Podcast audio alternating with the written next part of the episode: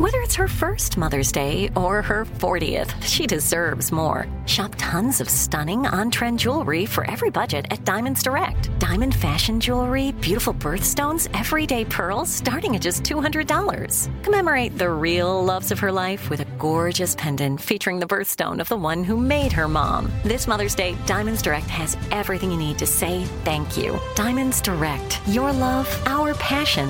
Online at diamondsdirect.com.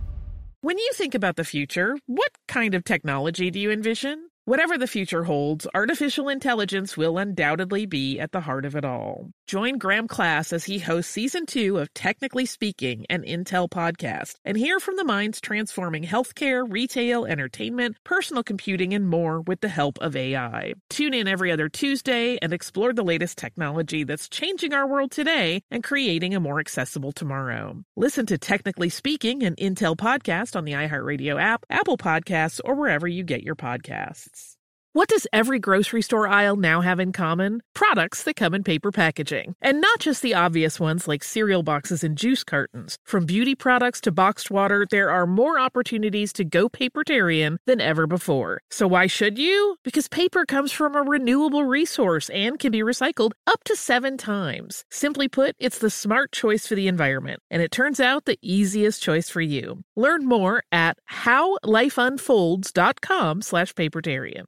I'm Tracy from Stuff You Missed in History class. Are you a small business owner or even someone who dreams of entrepreneurship? Then check out season two of Mind the Business Small Business Success Stories from iHeart Podcasts and Intuit QuickBooks. Join hosts Austin Hankwitz and Janice Torres as they interview entrepreneurs sharing insights around starting and nurturing a small business. You won't want to miss these inspiring stories of entrepreneurship and discovering ways to business differently so you can too. Welcome to Stuff You Missed in History Class from HowStuffWorks.com.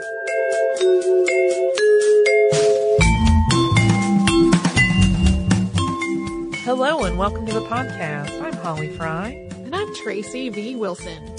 So this is the second of a two-part episode on Henry Hudson. So to catch anybody back up, if you don't recall exactly where we left off, Hudson and his men were in the midst of their third voyage. Uh, we should be clear that it was not all the same men from the previous two voyages. He had a lot of turnover, but a couple that remained consistent throughout, including his son, John.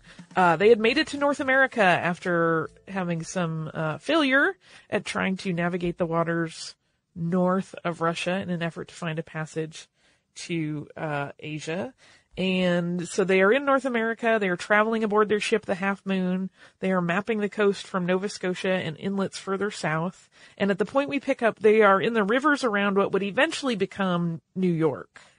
The crew of the Half Moon made a series of successful trades with Native Americans. They, were trading knives and beads in exchange for things like tobacco and corn.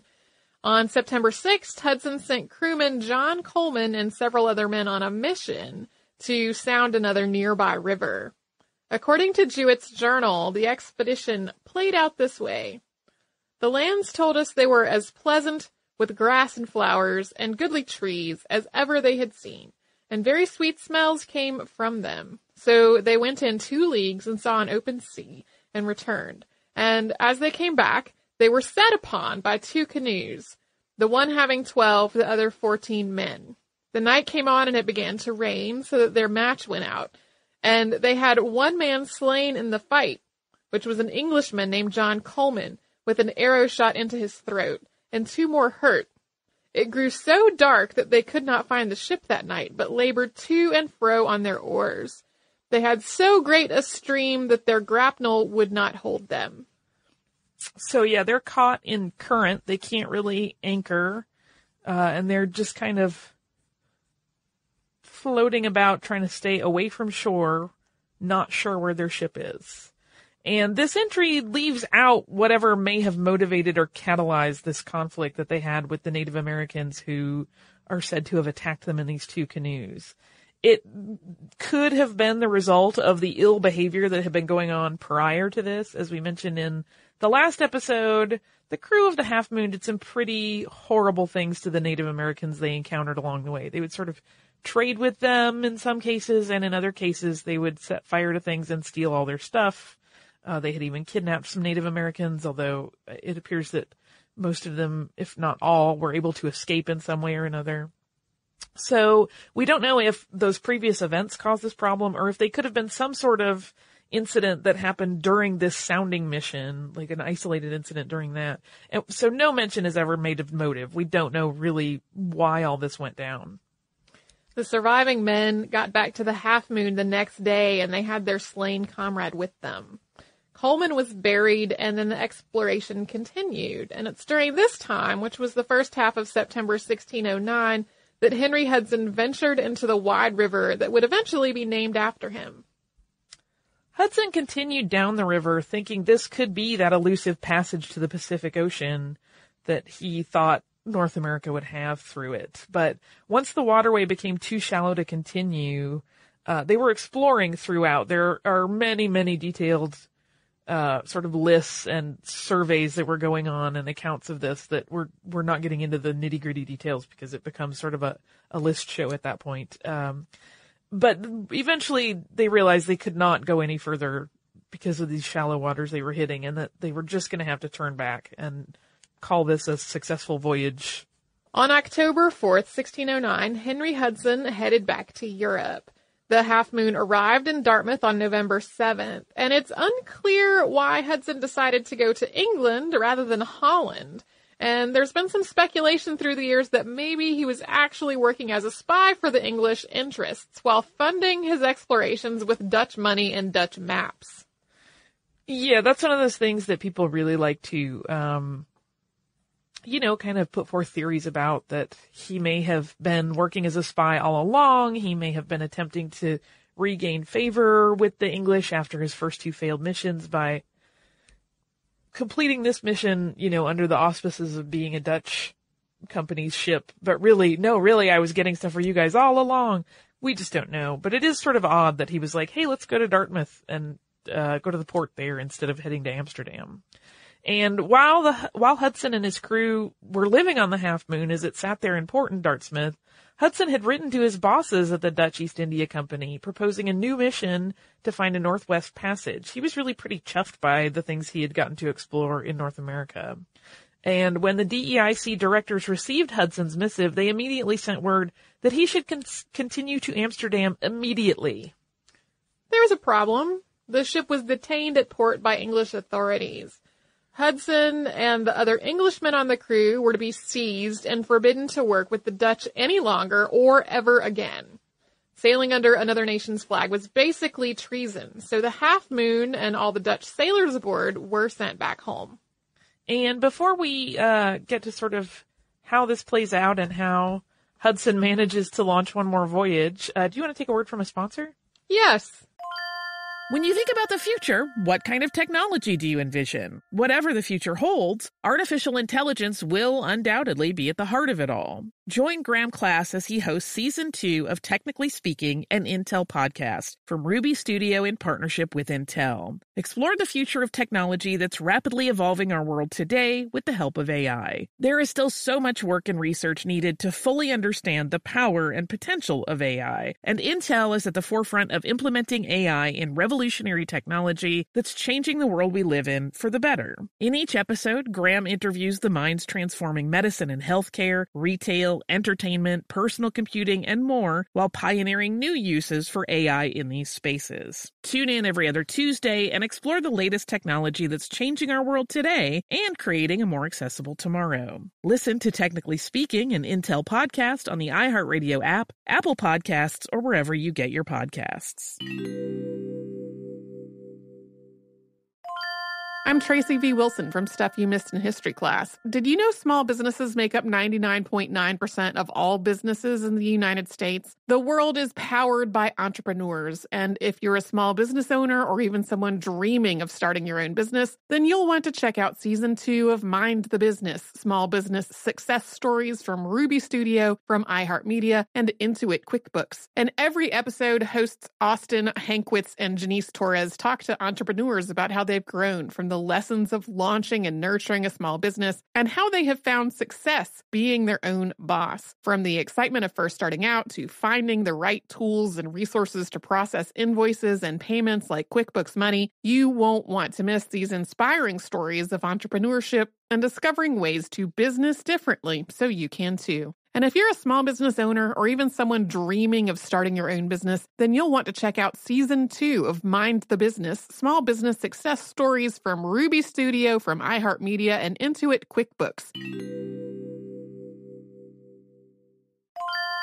If you use paper, you're a human. But if you choose paper, you're a papertarian, someone who lives a paper based lifestyle because it has a positive impact on the planet. And also because it's the easiest choice you'll make all day. Seriously. It's as easy as reaching for boxed instead of bottled water. It's as easy as opting for beauty products that come in paper packaging. It's as easy as grabbing eggs in a cardboard container. And that's all in one trip to the grocery store, which, if everyone's being honest, you were planning to go to anyway. But paper isn't just an easy choice. Papertarians know that it's the smart choice too, because paper comes from trees, a renewable and sustainably managed resource, and paper products are designed to be recycled. In fact, when you choose products that come in paper based packaging, those fibers can go on to be recycled up to seven times. So why wouldn't you go papertarian?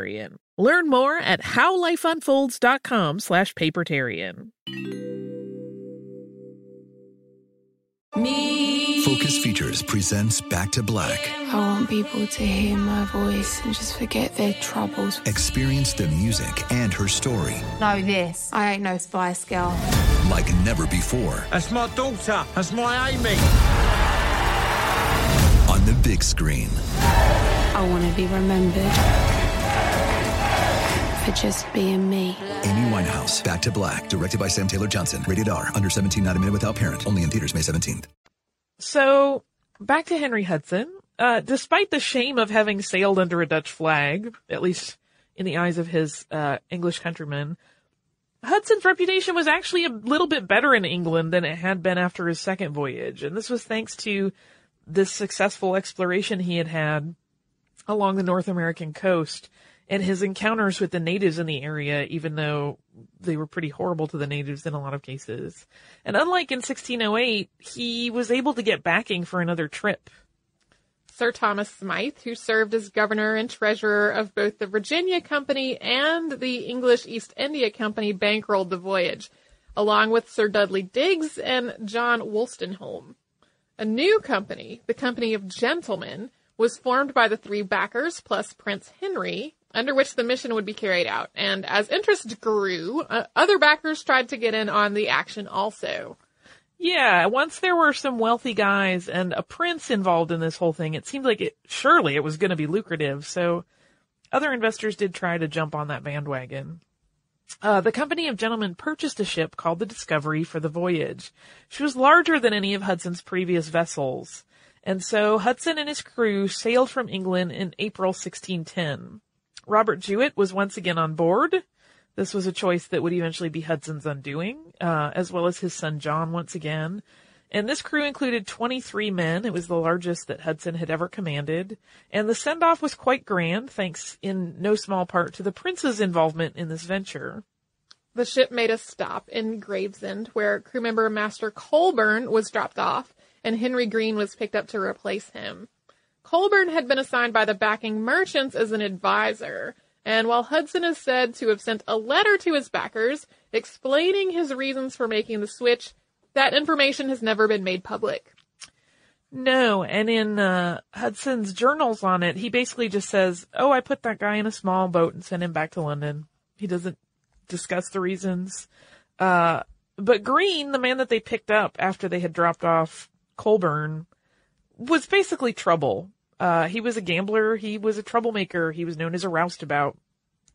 He had known Hudson prior to the voyage, and he was actually listed as a passenger rather than a crewman. Uh, by mid-May, though, Green had already been causing problems on the ship. He got into a fist fight with the ship's surgeon in May, and Hudson immediately came to his defense and talked about what a hothead the surgeon had, but the rest of the crew backed up the surgeon, and this sort of seeded some problems. Juet started openly speculating that Hudson had brought Green on specifically as a spy to keep an eye on the crew, which raised the tensions even further. While Hudson threatened to put Juet off the ship, there was never any actual punishment for this insubordination. As with previous voyages, there was a great deal of ice to contend with. Uh, I had said in the first episode, this will be an ongoing theme, and it does indeed happen every time. Uh, as you may have also guessed from our discussion of the pre- previous three voyages, tacking back and forth in icy water and getting nowhere, uh, while the conditions are miserable just to physically be in does not really make for a super delighted crew. By July 7th, the crew was near mutiny, and at this point they'd rounded the tip of Greenland and attempted to enter what's now Hudson Strait. It was called the Furious Overfall at the time. And they dithered around in that area trying to figure out how to get through or around all the ice. They eventually got to what's now called Hudson Bay, west of Quebec. But they were in a constant struggle and not making any sort of real headway. Yeah, they were really just kind of it seemed to many people drifting to and fro. Uh, on July 16th, Hudson finally had this revelation, apparently, that he was in a bay that was a dead end and not, in fact, some sort of passage through North America. So he decided to head north in an attempt to get out of this dead end bay. Back into the furious overfall with the discovery. And this is an incredibly difficult area to pass through, even for ships that know where they're going uh, and Hudson basically spent the next month and a half getting lost and going back and forth. A month and a half. When September arrived, Discovery was in James Bay, and this is a smaller bay at the southern tip of Hudson Bay. The crew was just beyond angry. Juet challenged Hudson, and the pair's ongoing tension finally just hit a boiling point. Hudson ordered that Juet be tried for mutiny and demoted him. Yeah, and with that demotion, he took away a lot of his pay and gave it to somebody else, which you can imagine how delightfully that went. Uh, on September 10th, there were testimonies heard regarding Juet's intentions and his behaviors, and it was all really pretty damning. Uh, crew members, even those that basically got along with Juet, had been listening to him threaten Hudson and almost everyone else on board in some way or another for the entirety of the journey. And so everybody, a lot of people had bad things to say about Juet's actions, even if they weren't necessarily against him, so to speak. But it was as though Hudson knew sort of like, hey, I need every possible man. We're, we're still struggling. So he offered Juet and any of his supporters pardon in exchange for the promise of good behavior from that point on. Once all the furor over the mutiny trial died down, Hudson may have gained some points with some of the crew, but the men at this point were at odds with each other, and Hudson quickly squ- squandered any goodwill that he'd gotten with them by continuing to meander around James Bay for the next two months. And that basically sentenced the entire group to be stuck there through another freeze. And as October came to a close, uh, Hudson sent two of his men ashore to see if they could find a place to live out the winter. They ended up camping near the mouth of the Nottaway River, which was utterly miserable for them. One account written by crewman Prickett states, quote, to speak of all our trouble would be too tedious. Uh, and before we get into this winter of misery, because it really was quite awful, uh, do you want to do a word from a sponsor? Because it seems odd to stick it in the middle of a lot of horrible things happening. Let's do that. When you think about the future, what kind of technology do you envision? Whatever the future holds, artificial intelligence will undoubtedly be at the heart of it all. Join Graham Class as he hosts season two of Technically Speaking, an Intel podcast from Ruby Studio in partnership with Intel. Explore the future of technology that's rapidly evolving our world today with the help of AI. There is still so much work and research needed to fully understand the power and potential of AI, and Intel is at the forefront of implementing AI in revolutionary technology that's changing the world we live in for the better. In each episode, Graham interviews the minds transforming medicine and healthcare, retail, entertainment, personal computing, and more while pioneering new uses for AI in these spaces. Tune in every other Tuesday and explore the latest technology that's changing our world today and creating a more accessible tomorrow. Listen to Technically Speaking, an Intel podcast on the iHeartRadio app, Apple Podcasts, or wherever you get your podcasts.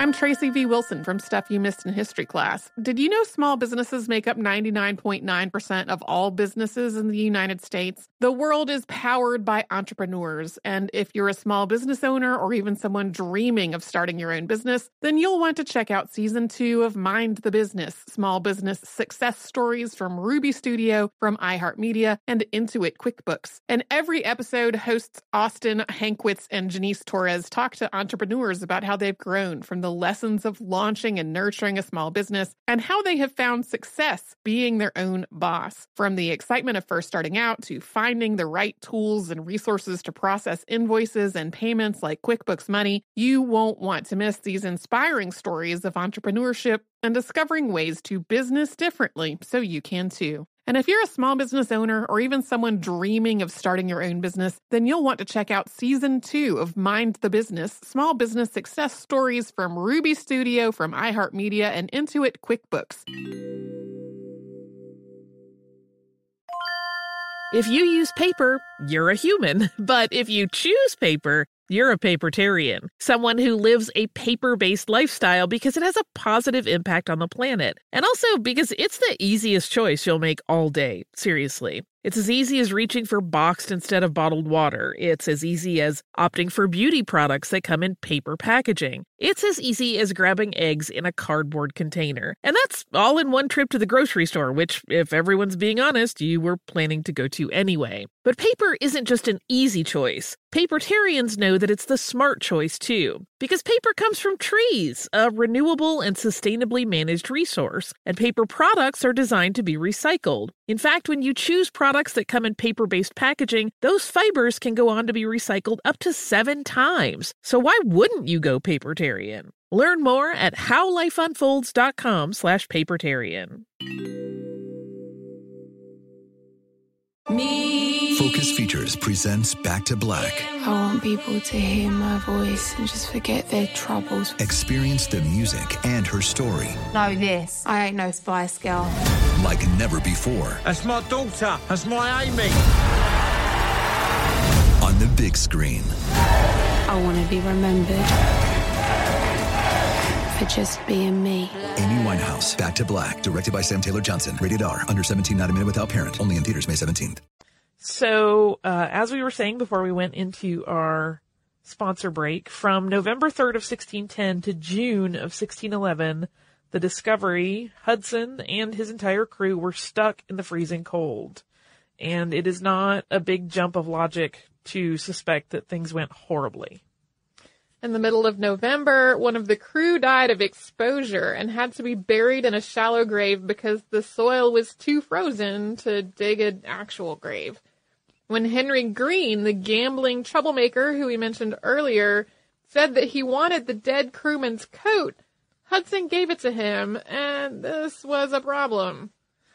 Yeah, normally when a crewman died, uh, his belongings would be auctioned, and the proceeds of those sales would be given to his family when the ship returned to port. This would have been the honorable way to handle it, uh, in terms of like tradition of the wayfarers.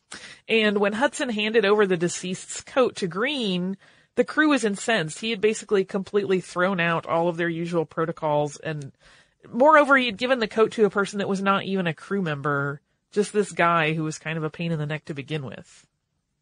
Then Hudson ordered Staff, who was the ship's carpenter, to build them a house on shore.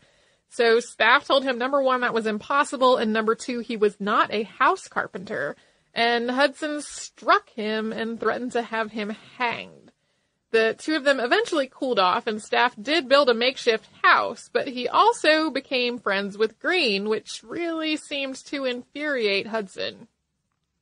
And so this starts to really read like a playground argument, except when you consider the fact that these people are starving, they are freezing, and like their lives are basically at stake. Uh, it really puts a kind of startling perspective on the whole thing. So Hudson took the coat that he had given Green back, and instead he gave it to crewman Robert Bylot. Like he was mad that Green was now friends with this carpenter who had made him angry before.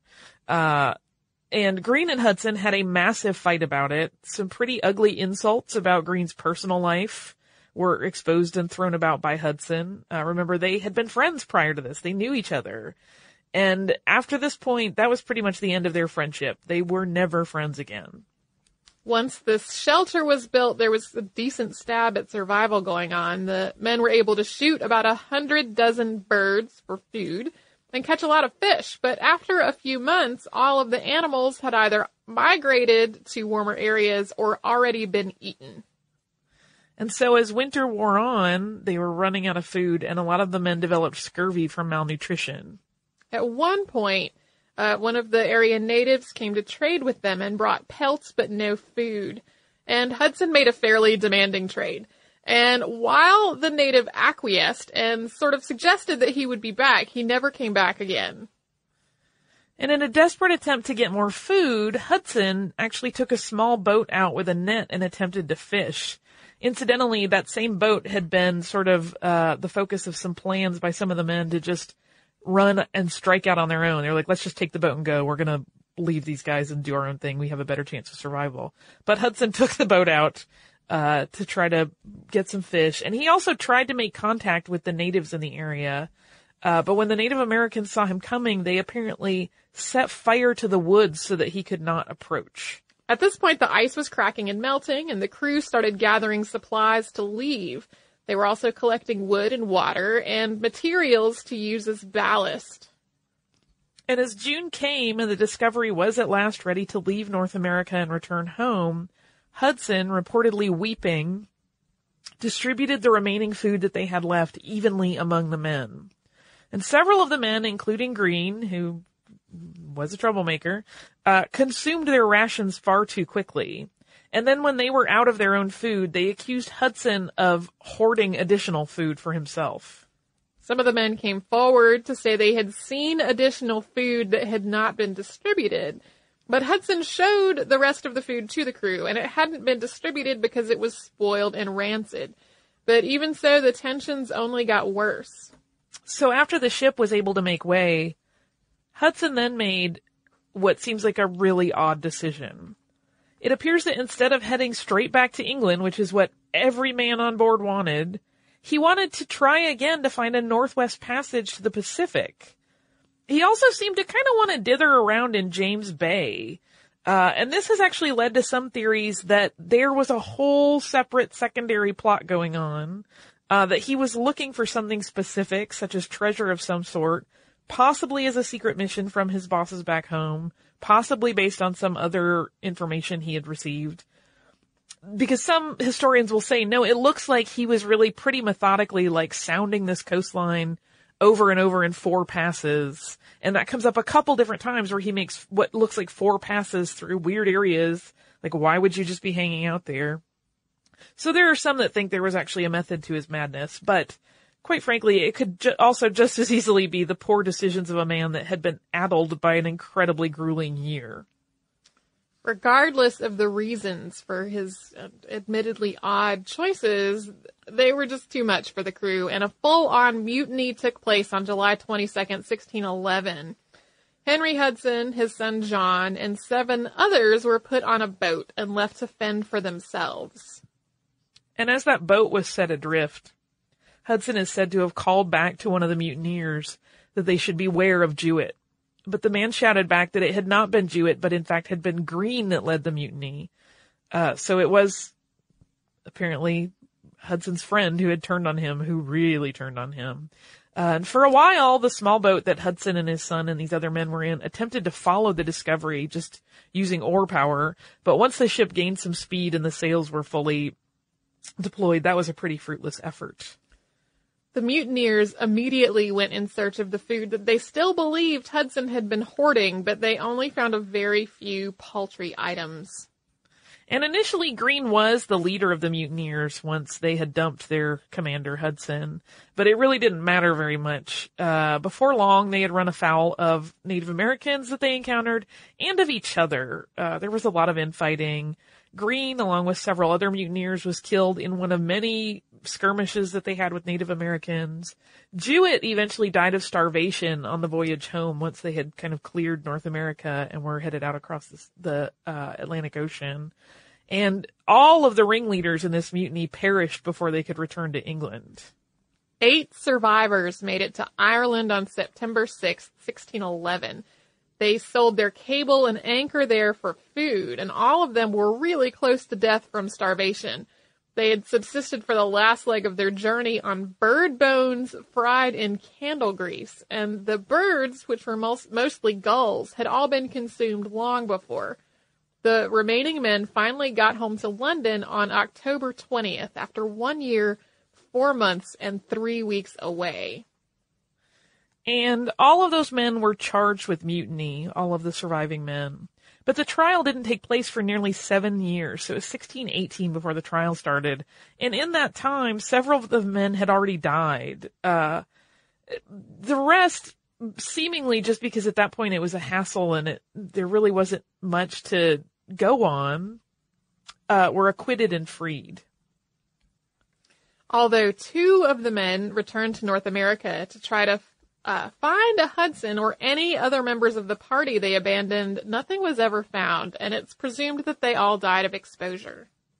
Yeah, there are actually some folk tales that have built up around it. There's one tale that I think it's, um, I may be wrong. I'm doing this from memory. I did not put it in my notes. I think it's an Inuit tale that there was a, a young English child found in a boat that then was raised, uh, Inuit and some people have speculated that that is in fact John Hudson, but that's really, there's no evidence. It's all just folklore at that point. And there are a few other folklorish style tales about, no, the men survived and they settled and, but we really don't have any evidence to back that up. It's just sort of, uh, fun speculation at that point. So, Henry Hudson was never successful at finding a passage to Asia, but his exploration of North America is often credited with catalyzing interest in colonization for both Dutch and English settlers.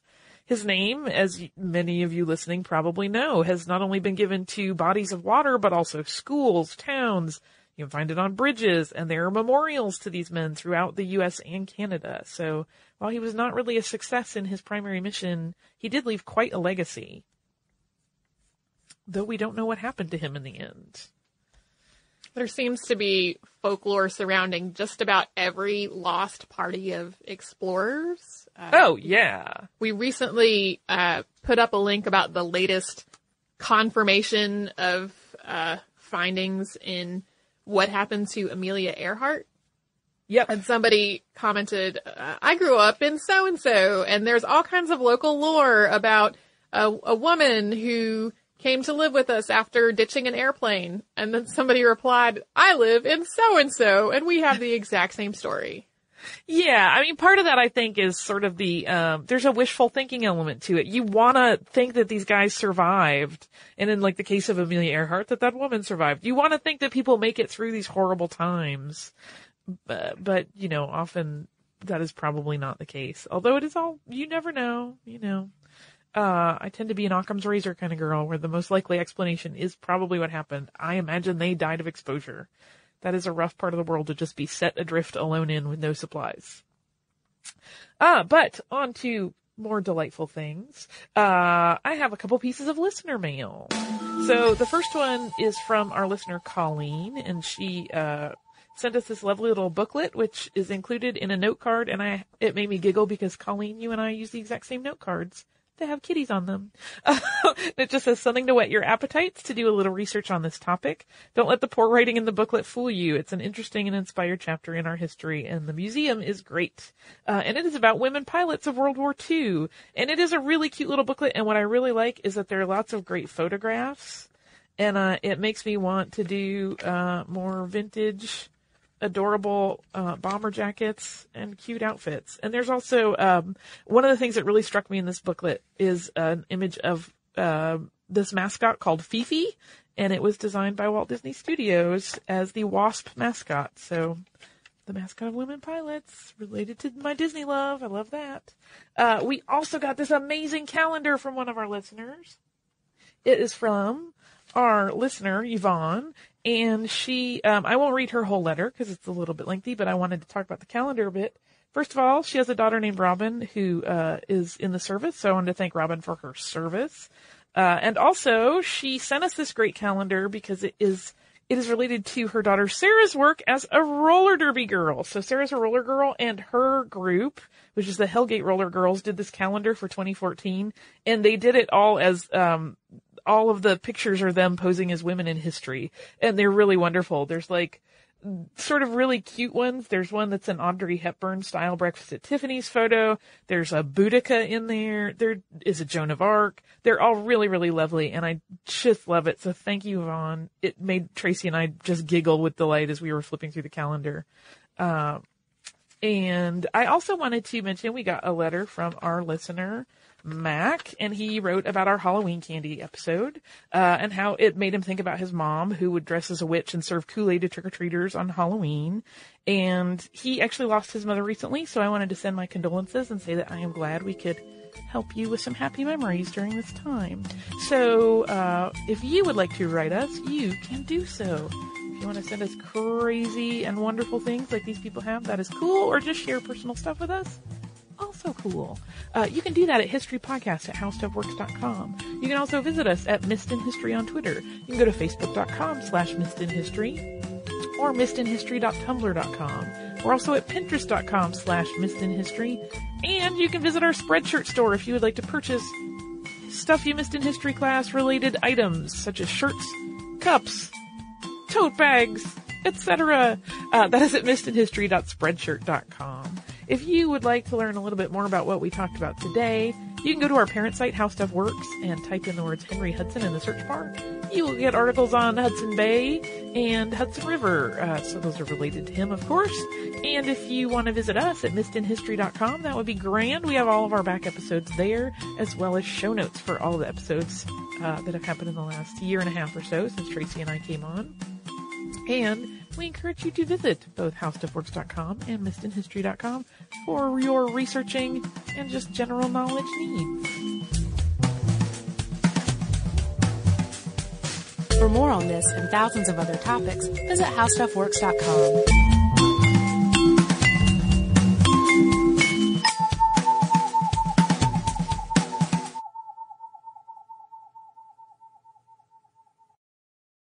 Xfinity has free premium networks for everyone this month, no matter what kind of entertainment you love. Addicted to true crime? Catch killer cases and more spine-tingling shows on A&E Crime Central. Crave adventure? Explore Asian action movies on Hi-YAH. Searching for something extreme? Check out skating, snowboarding, and more on Fuel TV Plus, the global home of action sports. And find crowd-pleasing bops on iHeartRadio's Hit Nation playlist. There's new free shows and movies to love every week. Say free this week in your Xfinity voice remote. Xumo Play is your destination for endless entertainment. With a diverse lineup of 350 plus live channels, movies, and full TV series, you'll easily find something to watch right away. And the best part? It's all free. Love music? Get lost in the 90s with iHeart 90s, dance away with hip hop beats, and more on the iHeartRadio music channels. No logins, no signups, no accounts, no hassle. So what are you waiting for? Start streaming at play.xumo.com or download from the app and Google Play stores today. All you can stream with Xumo Play. This is Malcolm Gladwell from Revisionist History. eBay Motors is here for the ride. With some elbow grease, fresh installs, and a whole lot of love, you transformed 100,000 miles and a body full of rust into a drive that's all your own. Brake kits, LED headlights, whatever you need, eBay Motors has it. And with eBay Guaranteed Fit, it's guaranteed to fit your ride the first time, every time, or your money back. Plus, at these prices, you're burning rubber, not cash. Keep your ride or die alive at ebaymotors.com. Eligible items only, exclusions apply. This is Raquel Willis from Queer Chronicles. Right now, there are close to 500 anti LGBTQ plus bills in state legislatures across the country. Lambda Legal is leading the charge against these hateful bills that target mostly trans and non binary people you can fight discrimination and help write the next chapter of Lambda legal history. To learn more about their open cases and to donate, visit lambdalegal.org. That's lambdalegal.org.